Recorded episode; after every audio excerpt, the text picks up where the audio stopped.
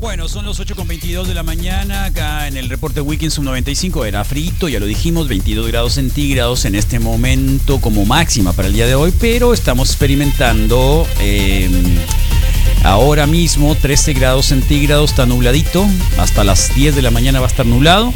Mañana la temperatura será muy similar con mínimas de 7 y máximas de 23, despejado todo el día.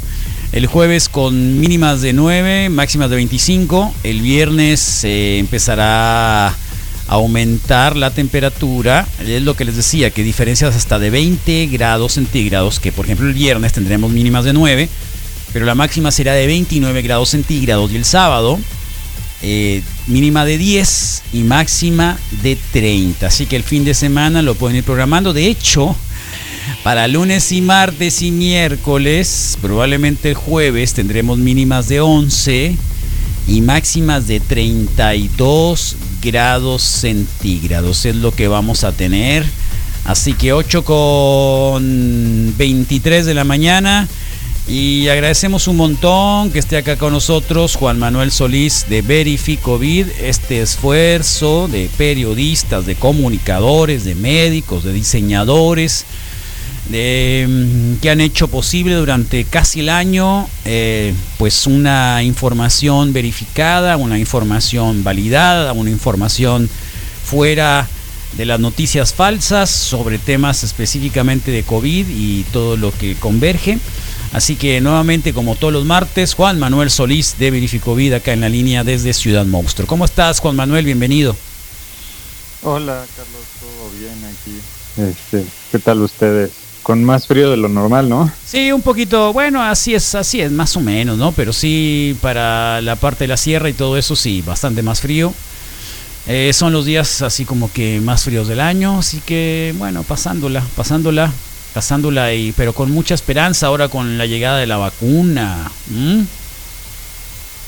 Pues sí, mucha esperanza, también eh, lo comentaba con Michelle, mucha desorganización, ¿no? En este primer día, hoy segundo, ¿no? Pero al día de ayer, en las crónicas eh, periodísticas de muchos medios, ¿no? solamente de, algunos que son más o menos afines al gobierno de, de, Morena, al gobierno federal, sí. pues la realidad es que este, relatan mucho de desorganización, ¿no? Este, personas que no sabían si tenían que llegar a vacunarse, personas que sí sabían, pero que tuvieron que esperar cuatro o cinco horas para vacunarse, personas que este que fueron, vinieron por documento, o sea, de todo pasó, ¿no? Es, la verdad es que fue un día un poco caótico, este, sobre todo en el, en el lugar donde más se, se aplicaron vacunas, que fue en, la Ciudad de México, hay más relatos, ¿no? Este, pero sin duda en todos los demás estados la situación es, es la misma por lo, que, lo que sabemos.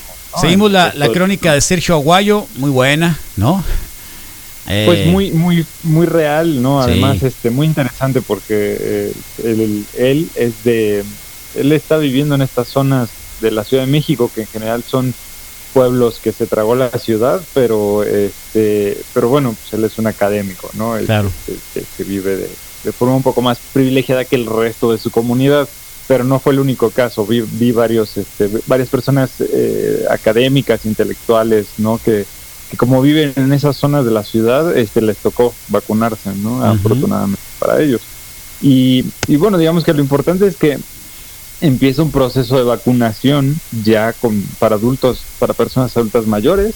Es cierto que todavía tiene el gobierno federal un pendiente para terminar de vacunar al personal de salud. Sí. en teoría están esperando la, la, el cargamento que va a llegar hoy en algún momento del día de, de la vacuna de Pfizer para poder terminar ese proceso, los, las segundas vacunas, ¿no? En muchos casos, pero además en, otros, las primeras eh, rondas de vacunación, y que a partir de este cargamento, eh, digamos, se reanuda oficialmente la recepción de vacunas de Pfizer, ¿no? Que, será alrededor, o esperaríamos que sería de alrededor de 400, 500 mil dosis por cargamento, ¿no? Eso ya es un número considerable, y pues ojalá que permita... Eh, no solo organizar mejor el proceso de vacunación, que, que, está un poco a gatas también porque no se sabe cuál es la vacuna que llega, ¿no? O sea, si llegó la de AstraZeneca fue porque hicieron un, una nueva este, compra con un instituto que las este, las embotella en, y las fabrica en, la India, que es el instituto que le dicen Serum Institute. Y, y, la realidad es que todo esto ha estado detenido porque no teníamos vacunas. Eh, hay una tres semanas. Hay países que tienen muchas vacunas, hay países que tenemos muchas órdenes de compra, como es el caso de México. México está dentro de los 15 países que más órdenes de compra tiene en el mundo. Pero no tiene vacunas. No, exacto. Oye, pero todavía no tiene. Eh, Juan Manuel, estamos conversando con Juan Manuel Solís de Verificovid, este sistema en el cual nos comparten también los audios y las producciones todos los días en la pauta de la radio sobre información de, esta pandemia del COVID-19. Em, estaba leyendo que en Japón apenas están vacunando a los sanitarios. ¿Que, que hay un retraso en Japón? Pues no, la, la, realidad es que, o sea, cada país va a su ritmo, al ritmo que puede, pero eh, eh, es que la acumulación de vacunas fue impresionante de parte de los países occidentales, que además son los países que más están viviendo la epidemia. O sea, sin duda México, Brasil, eh, son los otros dos grandes puntos de la epidemia en el continente americano, pero, pero Estados Unidos y eh, digamos Estados Unidos es el, el, que lleva la cuenta Chile continente Chile, está vacunando muy, bien. hasta donde vamos ¿qué, les ha favorecido eh, aparentemente eh, lo que favoreció a Chile fue la compra de, la vacuna. Es este si no me equivoco es la de Sinovac pero a ver ahorita les confirmo. Sí. Bueno es otra vacuna distinta a la que tenemos nosotros. Es una vacuna distinta, pero no, no ahorita les, Ahora eso es suerte, es suerte, es eh, realmente un súper trabajo de, de, inspección. Eh, ayer hablaba Gatel que le proponían por qué no compraban Moderna, dicen es que Moderna nos ofrece hasta julio. Eh, igual, ¿no? Entonces son como que apuestas que se hicieron como cuando uno compra un auto, pues no. Es decir, a ver, a ver, un auto, o sea, en el sentido de que viendo cómo va a salir, qué es lo que necesitas, un montón de cosas que a veces también se cuadran en, no sé si podríamos decir en suerte.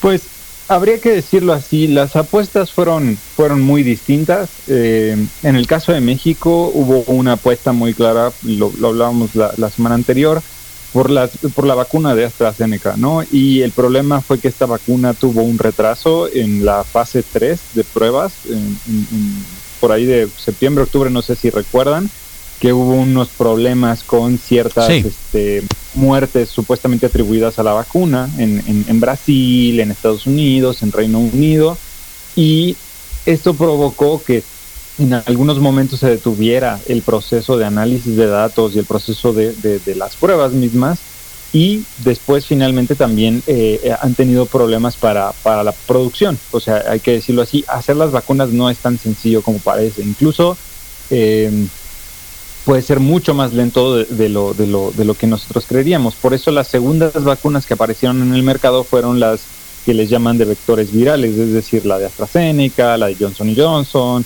las, las, las chinas, que son este la de CanSino, la de Sinovac, o sea, todas estas vacunas son de vectores virales.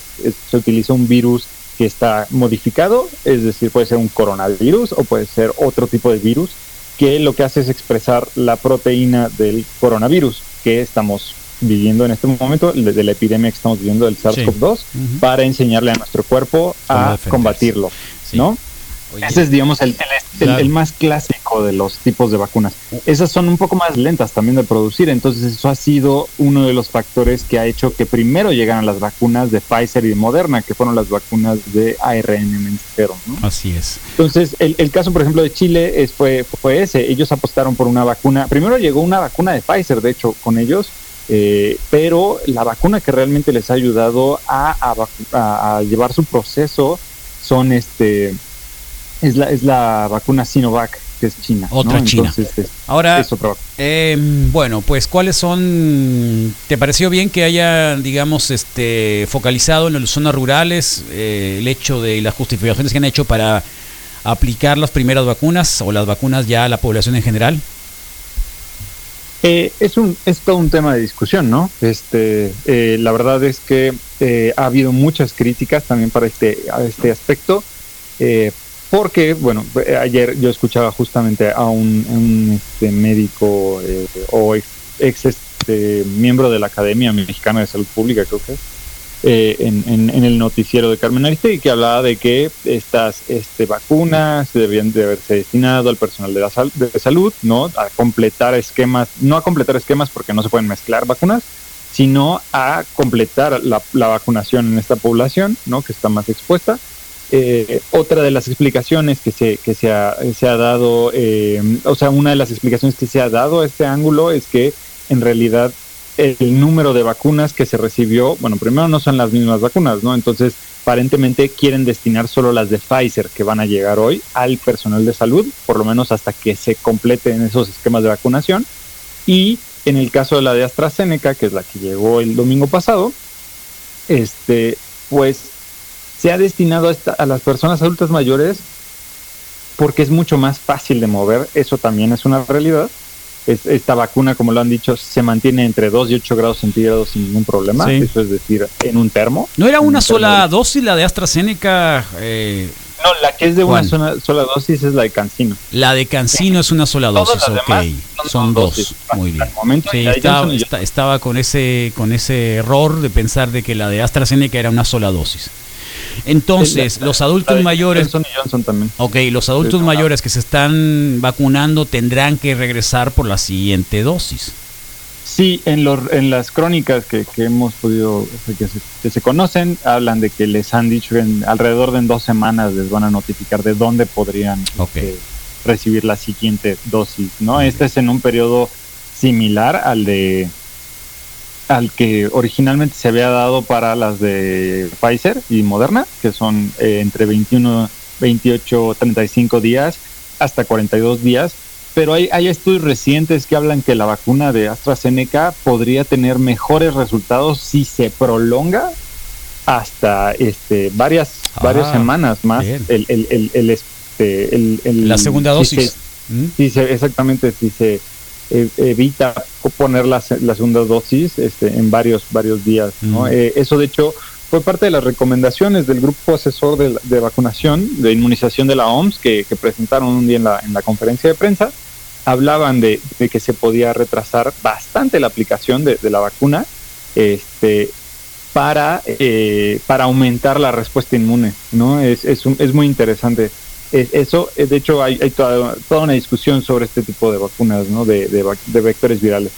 Pero, regresando a, esta pregunta que, me haces, creo que una de las cosas que podemos defender de, la estrategia es el hecho de que estas personas que están viviendo en estas regiones de la ciudad, en estas regiones del país, son muy vulnerables en el sentido de que si de por sí todas las personas somos vulnerables, ellos todavía tienen y ellas todavía tienen más lejos, más difícil el acceso a los servicios de salud. Entonces, si se llegaran a enfermar, para ellos el resultado es mucho mayor probable muerte, ¿no? Que, en el caso de otras personas. Veíamos los índices de mortalidad que son mayores también, ¿no? Andan como el... y eso es, eso es parte también de, empezar por las personas de, más de 60 años, no 60, 70, 80 años eh, que esta vacuna, para quien todavía tenga dudas, es, es, es segura para estas personas, ¿no? Es, eso ya, Se decía que era, porque se decía que arriba de 65 años no funcionaban. Más bien que no tenía suficientes datos, pero es, era, era, digamos, podría ser un poco eh, un afán, no, diría yo de, de, de ser quisquillosos o perfeccionistas con los datos al extremo, pero sí lo que explicaba la, doctora esa, esa, vez, que es miembro del grupo asesor de, inmunización de la, de la OMS, es que los datos que se tienen, además del conocimiento que ya se tiene, porque estas vacunas no son, no son nuevas en sí mismas, o sea, no, no es que no hayamos hecho este tipo de vacunas antes, ya las hemos hecho muchas veces, son de las vacunas más comunes que existen, ¿no? Las vacunas de vectores virales. Entonces, por lo que se sabe, los, los resultados que ya tenían de otros grupos de edad, o sea, no indicaba nada que hubiera, o sea, que fuera a tener una reacción grave o que además no, este, no fueran a resultar para las personas de más de 65 años de edad. Entonces, eh, eh, esas son el tipo de recomendaciones que son muy importantes de, parte de especialistas, ¿no? Muy bien. Perfecto, bueno, recomendaciones para los señores que se vayan a vacunar próximamente entre febrero y a marzo, más o menos, que es eh, los 15 millones de adultos mayores, que es más o menos que se tiene pensado estos estas jornadas, ¿no? Primera y segunda dosis, Juan Manuel. Este, sí, bueno, la, la, realidad es que aparentemente esta vacuna no tiene mayores contraindicaciones. Eh, es importante sí saber que las, o sea, que es un momento fundamental. O sea, si de por sí todo el tiempo ha sido fundamental, ahora es más importante que nunca cuidar a las personas adultas mayores. Eh, ¿A qué me refiero? A que las personas adultas mayores no se van a poder vacunar si reciben, si, si se enferman de, de COVID-19, ¿no? Esto es una cosa es muy importante porque después de que se enfermen, digamos que cursen su enfermedad, tienen que esperar un tiempo para poder recibir la vacuna, ¿no? Entonces es, es, un, es un factor que sí hay que pensar. En el caso de Pfizer, si es que de las vacunas de Pfizer terminan también destinándose a otros sectores de la, de la población de, este, eh, ese sí tiene más contraindicaciones, pero tienen mucho que ver con el tipo de, sustancias que se utilizan para mantener eh, estable las moléculas de ARN. Y entonces, eh, por ejemplo, lo que hemos sabido es que las personas que tienen un historial de reacciones alérgicas, pues no deben de, reacciones alérgicas graves, no, no, no que te salga un, un ¿no? O sea, que realmente tengas reacciones anafilácticas de estas que se le cierra la garganta a la gente, ¿no? Esas cosas, pues esas personas no deberían de recibirla, ¿no?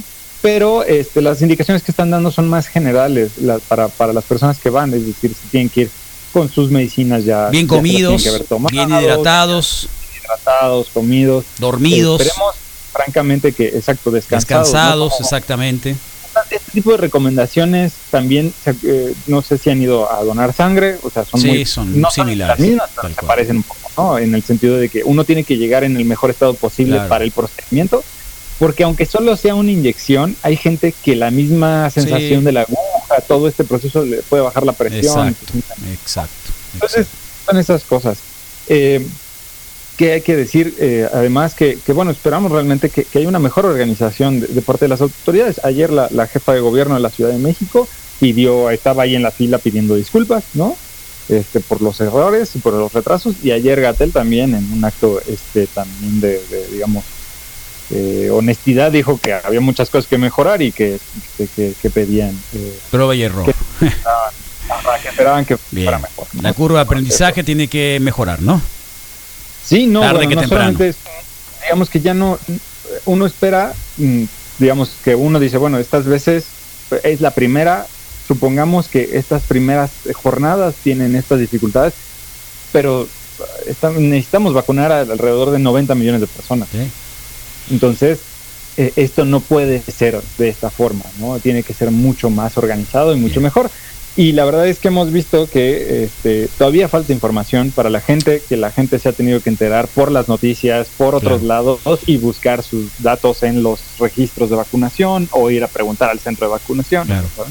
Algo que te quería preguntar, eh, Juan Manuel, antes de irnos. Eh, Tedros publicó ayer, dijo el, hombre de la OMS, que había disminuido notablemente eh, los contagios, el número de contagios, a partir de enero.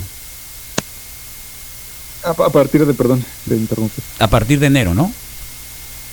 Sí, eh, esto puede tener mucho que ver con lo que, lo que hemos hablado y también eh, creo que cuando la última vez que estuvo el doctor Olivo con, con ustedes también lo dijo.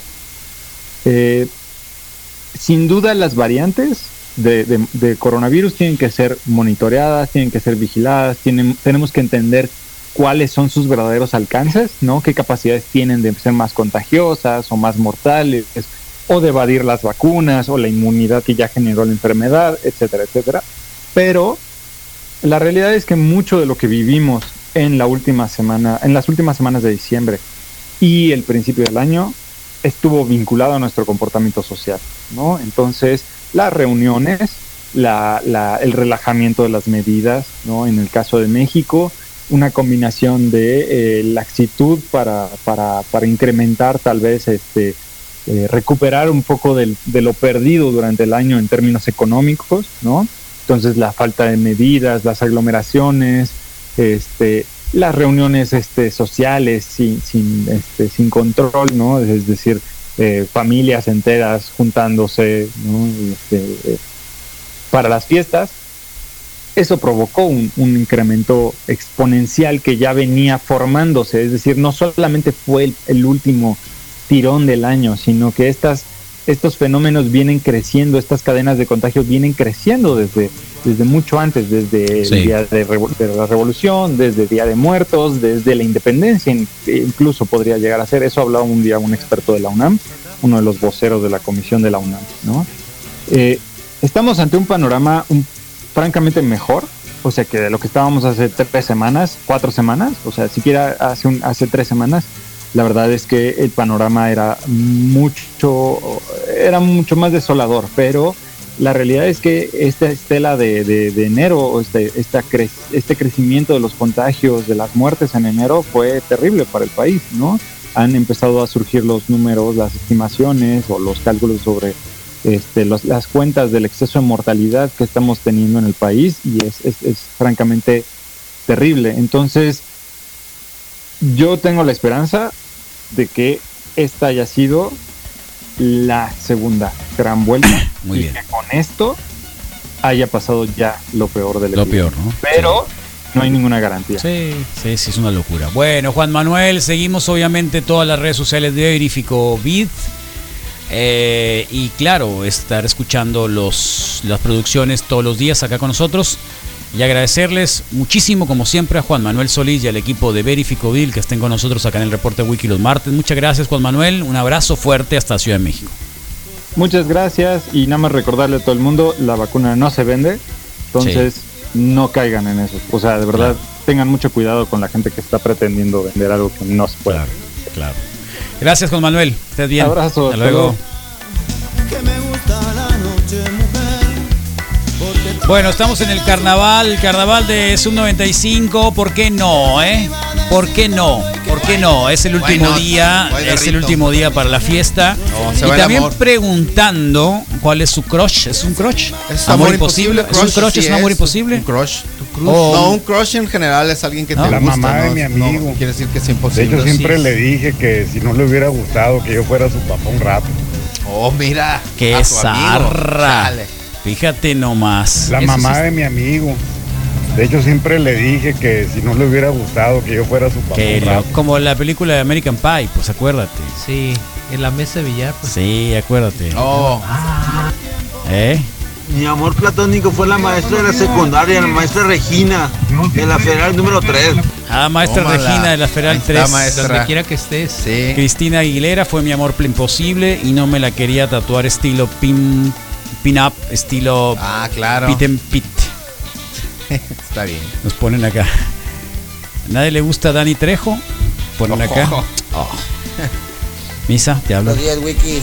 Cary Byron de Mythbusters. Era la pelirroja. A veces, a veces, a veces la de los Mythbusters. Es cierto. Sí. Afirmo. Eh, Yanni Garéfalo también. Para La mí. de. La morra de Mythbusters se llama Cari Byron. Ahí va, A mira. Cari Byron. La de mi. La abogada que chambea enfrente de la casa. A ver. Mira. Meg Ryan nos ponen acá. Fíjate, la abogada que traje frente a la casa es el cambrón. Olga Brisky. Olga Briz. Oh. Tiene muchos, la de Toma violín. la barbón. Raúl, Raquel Méndez, la señora del clima. Toma. La chica del clima, Janet García. Bueno, ¿cuál es la chica del clima? Janet García, García, la que se. La que. Eh, Tocayo, esa es Jacqueline Alcalá. Jacqueline Alcaraz, la que se. A ver, eso que te. Esa- la que dejó el ok. gamer? Es la que. No, es la que dejó el gamer, la Janet García. Megan Fox. Sí, la presidenta de Fuerza México. Pati Navidad. eh, Carito Lara, el, el estatal. Carito Lara, sí, Fuerza México. Carolina ¿Te gusta? Lara. Me gusta, sí, no sé. ¿Te Tiene gusta? algo, tiene algo. ¿Te gusta? No sé, pero ¿Te sí. gusta, Karina? Shusha. Marlene Selene Reyes Sí. Félix, la del canal 12, nos ponen acá.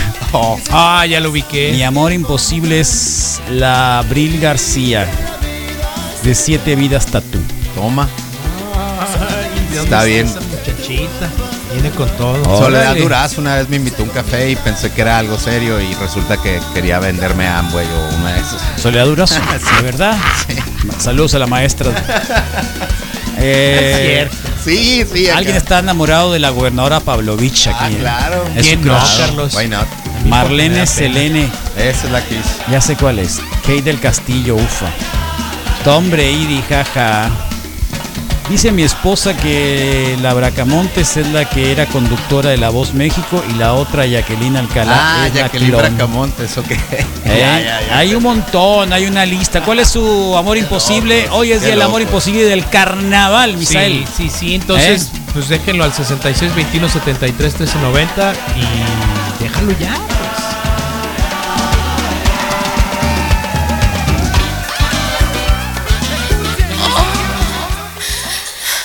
Eh, para muchos, Marlene Shirley Manson.